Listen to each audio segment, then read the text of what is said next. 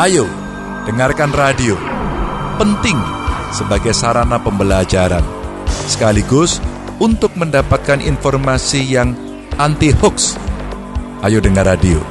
Satu suara berjuta telinga. Saya Ganjar Pranowo, Gubernur Jawa Tengah. Pemprov Jateng siapkan skenario bagi warga Jateng saat PSBB Jilid 2 DKI Jakarta diterapkan.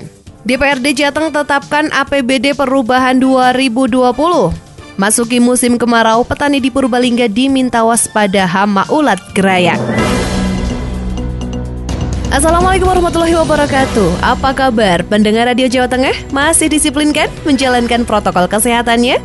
Baik, inilah Jateng dalam berita. Beragam informasi terhangat yang disiarkan di radio-radio pilihan di 35 kabupaten kota di Jawa Tengah edisi hari ini. Senin 14 September 2020 bersama saya Mita Rosana.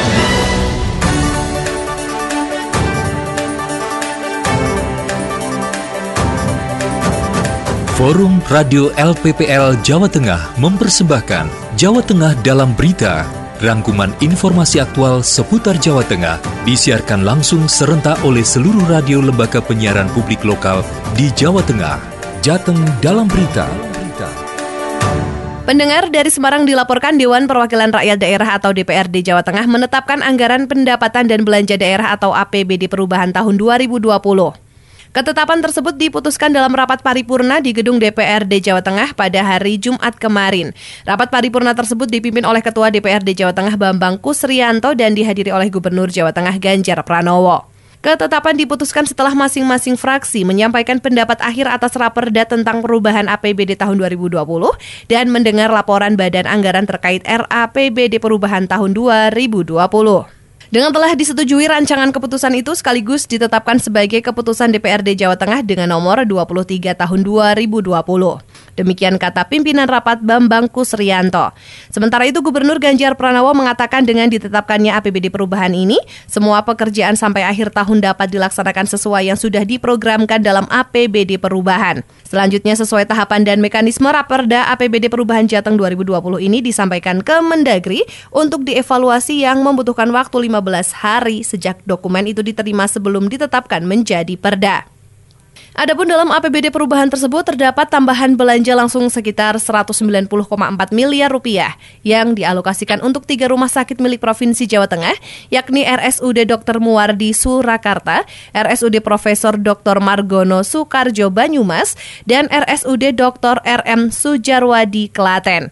Juga tambahan untuk belanja langsung sekitar 19,3 miliar rupiah untuk OPD yang dialokasikan ke Dinas Pertanian dan Perkebunan, Dinas Peternakan Kesehatan Hewan, Dinas Kelautan dan Perikanan, Sekretariat BPBD, Sekretariat Daerah, Sekretariat DPRD, dan Satpol PP.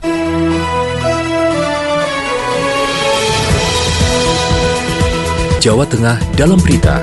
Puluhan ribu masker dibagikan di Kabupaten Batang. Untuk itu sudah tak ada alasan untuk melanggar peraturan tertib masker. Selengkapnya dilaporkan Heri Kisianto, reporter Radio Abirawa FM. Wakil Bupati Batang Suyono bersama Forkopimda membagikan puluhan ribu masker kepada masyarakat Kabupaten Batang untuk menekan penularan COVID-19 pada semua kalangan. Wakil Bupati menegaskan, kepala desa telah diperintahkan supaya menindak tegas bagi warga yang tak bermasker. Sampai hari ini terkonfirmasi 273, isolasi 106. Minggu-minggu kemarin kita sudah gencarkan sosialisasi tentang protokol kesehatan dan kita sudah menerapkan dengan peraturan Bupati nomor 55 tahun 2020 sampai pada tataran sanksi yaitu sanksi sosial dan sanksi denda. Untuk menyadarkan masyarakat dan tadi sudah sampaikan di ruangan ini Bukades pun saya perintahkan kalau minta surat ke kantor balai desa tidak menggunakan masker disuruh pulang. Atau tidak usah beri surat.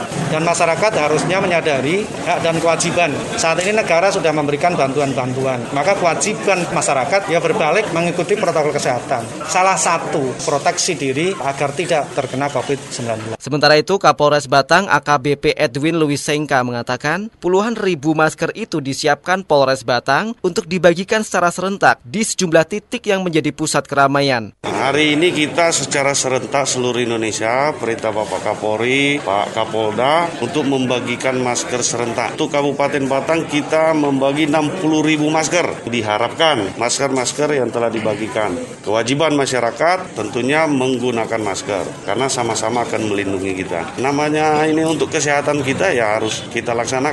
Yang menyelamatkan diri kita ya diri kita. Kalau kita bandel ya terima aja kalau nanti kita terjangkit dengan virus corona kita. Menggunakan masker merupakan media untuk meminimalkan penularan COVID-19 karena kita tidak tahu keberadaan virus itu. Jadi, antisipasinya gunakanlah masker saat berada di sarana publik. Heri Kishanto, LPPL Abirawa M Batang, melaporkan untuk Jawa Tengah dalam berita. Pendengar masuki musim kemarau serangan hama ulat gerayak mengancam padi. Petani di Purbalingga diminta waspada.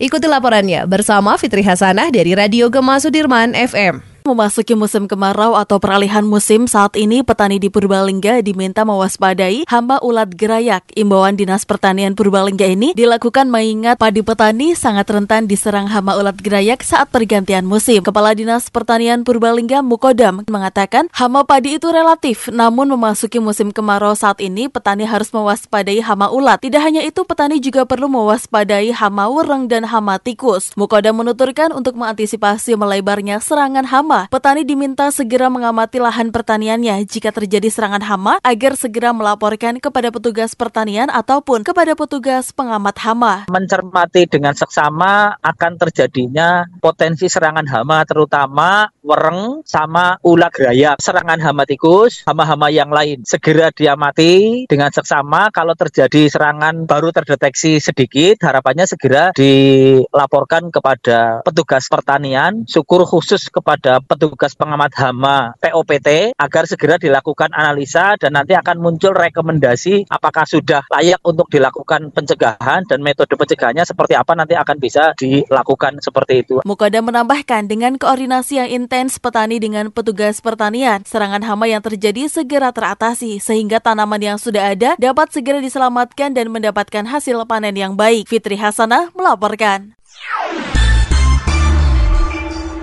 Anda masih dengarkan Jateng dalam berita yang disiarkan oleh radio-radio pilihan di 35 kabupaten dan kota se-Jawa Tengah.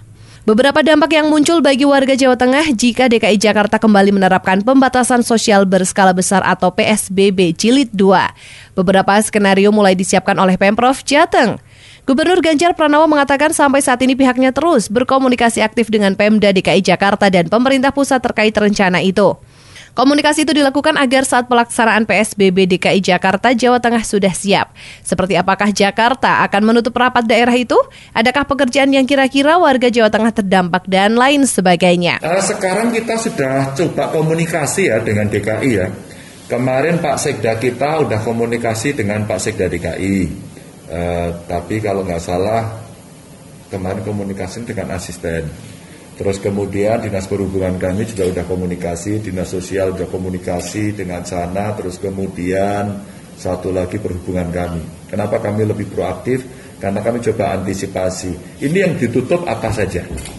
Kalaulah kemudian yang ditutup pada pekerjaan-pekerjaan yang kira-kira masyarakat Jawa Tengah banyak yang bekerja di situ, maka kami siap-siap. Nah kami perlu koordinasi itu. Yang pertama siap-siap apakah akan ada gelombang mudik, maka dinas perhubungan kita minta untuk siaga. Terus kemudian udah dapat sih informasinya bahwa tidak ada eh, apa namanya eh, surat untuk keluar masuk tidak ada, hanya akan ada dilakukan checking-checking suhu gitu ya. Terus kemudian tidak semuanya ditutup. Meskipun ini belum putus ya, ini belum putus semuanya, tapi ini komunikasi awal kami dengan Pemda DKI agar kita bisa bekerja sama eh, sehingga nanti semua akan berjalan dengan baik. Kami juga mengkomunikasikan seandainya nanti tidak pulang apakah akan di cover jaring pengaman sosialnya? DKI nanti akan menyiapkan di setiap RW katanya nanti akan ada dapur umum. Silahkan masuk saja dengan KTP nah ini uh, informasi awal yang menurut saya jauh lebih baik begitu ya. Namun demikian secara garis besar saya juga komunikasi dengan kementerian dengan pusat ya. Dengan apa namanya uh, pimpinan satgas ya dengan ketua harian saya juga udah bicara tadi pagi, udah komunikasi bahwa kita akan mendesain cara-cara yang nanti lebih pas. Nah ini memang belum putus. Maka selama belum putus, Jawa Tengah siaga. Maka tim-tim teknis kita sudah kita mintakan untuk komunikasi. Pak terkait bantuan bansos seperti PSBB pertama itu kan cukup banyak. Ya. Besar. Apakah nanti kedua ini juga Jateng masih mampu Pak untuk memenuhi kuota itu? Iya tentu saja e, kalau hari ini dari alokasi anggarannya udah habis gitu ya. Karena sudah kita belanjakan dan APBD perubahannya juga sudah kita lakukan. Maka kenapa kita sampaikan atau kita tanyakan dulu ini kepada kawan-kawan di Pemda DKI agar kita siap-siap? Kita siaga. Saya tadi baca umpama Kang Ridwan Kamil juga udah nyiapin seandainya ada terjadi limpahan e, pasien siap juga untuk membantu gitu kan Nah sekarang kita akan siapkan nanti karena kan ada komunikasi dengan pusat beberapa persiapan-persiapan. Umpama polanya dirubah satu penegakan hukumnya. Dua kemudian uh, model sistem uh, karantinanya. Uh, mungkin kita akan berdayakan hotel-hotel. Nah ini beberapa pola baru yang akan kita sampaikan. Kalaulah ini antara pusat provinsi kabupaten kota bisa seragam mungkin pola PSBB-nya juga akan lebih lebih baik ya apakah kemudian betul-betul mampet gitu sehingga seperti lockdown atau kemudian masih akan berjalan. Tentu ada pertimbangan yang lain kan. Ya ada kesehatannya, kita pertimbangan ekonominya, begitu dan seterusnya. Nah komunikasi menjadi penting, maka kami dari Jawa Tengah proaktif ya menghubungi DKI, menghubungi pusat, sehingga nanti kita akan siapkan. Nah karena kita tidak menyiapkan yang berikutnya seperti kemarin, maka itulah yang kami pertanyakan dulu. Jika kemudian tiba-tiba terjadi, kalau hari ini sama-sama siap, kan saya bisa ego vertikal. Saya bisa ego vertikal, nanti kita carikan cara-cara yang lain. Maka kita akan menghitung. Nah kalau kemudian nanti tiga kita kan kaget gitu. Gitu kira-kira. Disinggung terkait dengan kondisi anggaran Jawa Tengah untuk memberikan bantuan kepada warga Jateng di Jabodetabek apabila benar-benar dilakukan PSBB, Ganjar mengatakan bahwa sebenarnya anggaran sudah habis. Sebab seluruh anggaran sudah dibelanjakan dan APBD perubahan sudah dilakukan. Ganjar menegaskan bahwa Jawa Tengah tidak menyiapkan anggaran untuk rencana PSBB DKI Jakarta Jilid 2 ini. Maka pihaknya meminta kepastian dari Pemda DKI dan pemerintah pusat terkait hal itu. Pendengar layanan call center 112 Diskominfo Batang jadi rujukan Dinkominfo Demak. Selengkapnya dilaporkan Heri Kisianto dari Radio Abirawa FM. Kecepatan dan ketepatan menjadi kunci utama dalam melayani masyarakat. Melalui layanan call center 112 Dinas Kominfo Kabupaten Batang, menjadikan Dinkominfo Kabupaten Demak termotivasi untuk mengadopsi prinsip itu dengan berkunjung langsung ke ruang komen center Dinas Kominfo Kabupaten Batang. Kepala Dinkominfo Demak Endah Cahyarini mengakui bahwa Diskominfo Batang dalam pelayanan informasi dan komunikasi lebih dahulu dibandingkan Demak. Pihaknya mengambil banyak pelajaran dan pelayanan dan penanganan melalui call center 112 Diskominfo Batang. Apa pun kita mengakui bahwa Batang lebih dahulu startnya dibanding Demak, khususnya untuk hal-hal yang terkait dengan informasi dan komunikasi. Untuk call center 112 sebenarnya Batang dan Demak ini sudah merencanakan sama-sama kita startnya mulai dari tahun 2019 dan kita mau soft launching sama-sama sekitar bulan Maret pada saat itu. Tapi kemudian ada pandemi COVID sehingga sekarang Batang terus berjalan sedangkan kami kita tunda dulu sampai pada akhir tahun 2020 kita akan mulai dan nanti mungkin soft launchingnya baru di 2021. Kita banyak belajar khususnya untuk call center 112 adalah mengenai bagaimana upaya penanganannya, bagaimana kita memberi layanan bahwa ternyata masyarakat telepon ke 112 tidak hanya kegawat daruratan saja. Ternyata mereka juga membutuhkan informasi-informasi lain. Sementara itu, Kepala Diskominfo Batang, Jamal Abdul Nasr mengatakan, Diskominfo selalu dengan tangan terbuka untuk saling berbagi pengalaman, terutama sebagai referensi dalam pengembangan layanan call center 112. Diskominfo di luar daerah itu berkunjung ke Batang, antara lain memang ingin melihat sampai sejauh mana Batang terkait dengan berbagai macam program yang kebetulan Alhamdulillah kita cukup membanggakan dari Demak itu, itu ditiru tentang 112 command center yang ketiga review Smart City. Kami memang terbuka berbagai pengalaman ini dalam rangka sebagai referensi mengembangkan call center yang kebetulan sana belum dilonceng, kita sudah dilonceng. Alhamdulillah Batang merupakan panggilan kedaruratan yang keempat setelah kota Semarang, Gerobokan, kota Pekalongan, Batang. Ini call center 112 ini merupakan peningkatan pada pelayanan masyarakat khususnya di bidang kedaruratan. Misalnya ada kejadian kebakaran, kecelakaan, masalah kesehatan, baik itu COVID maupun orang melahirkan, butuh ambulan dan lain sebagainya yang silakan nanti lewat call center satu-satu. Terkait Kipra Media Center di infopublik.id, Jamal membeberkan kiat-kiat menyampaikan informasi dengan memberdayakan tim yang memiliki semangat tinggi saat bertugas di lapangan yang tidak mengenal waktu. Heri Kishanto, LPPL Abirawa F. Batang, melaporkan untuk Jawa Tengah dalam berita.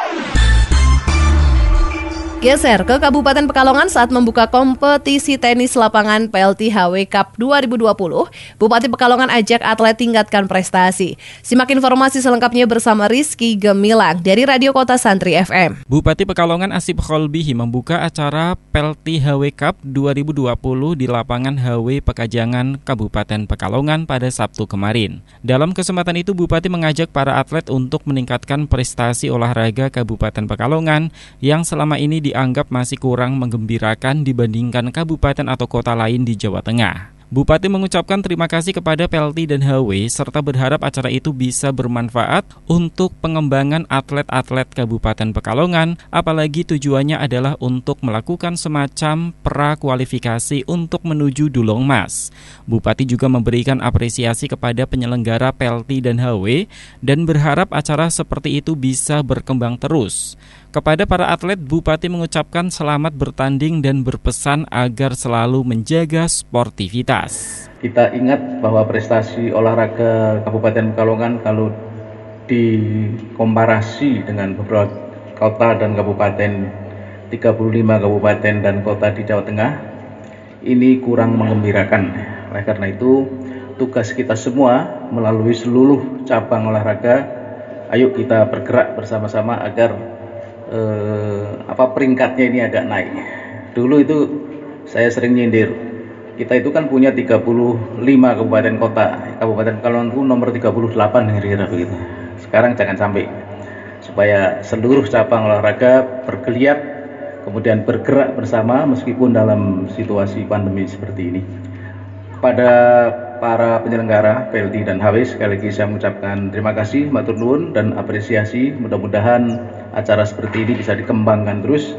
Kepada para atlet, saya ucapkan selamat bertanding, jaga sportivitas. Mudah-mudahan Kabupaten Pekalongan melalui acara seperti ini akan mendapatkan uh, petenis-petenis terbaik yang nanti akan kita jadikan duta olahraga khususnya tenis untuk mewakili Kabupaten Pekalongan di event-event baik regional maupun nasional. Mudah-mudahan bisa. Karena menurut saya semuanya itu bisa tergantung dari niat. Bupati berharap dengan acara Pelti HW Cup 2020 akan muncul petenis-petenis terbaik yang nanti akan dijadikan duta olahraga, khususnya tenis untuk mewakili Kabupaten Pekalongan di event-event regional maupun event nasional. Demikian saya Rizky Gemilang dari 96,4 FM LPPL Radio Kota Santri Kabupaten Pekalongan mengabarkan untuk Jawa Tengah dalam berita.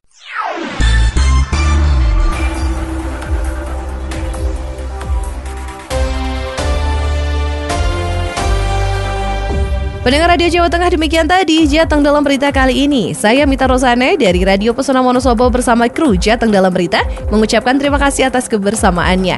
Jangan bosan untuk selalu menggunakan masker, jaga jarak dan cuci tangan dengan sabun sesering mungkin demi kesehatan Anda dan orang yang tercinta. Wassalamualaikum warahmatullahi wabarakatuh.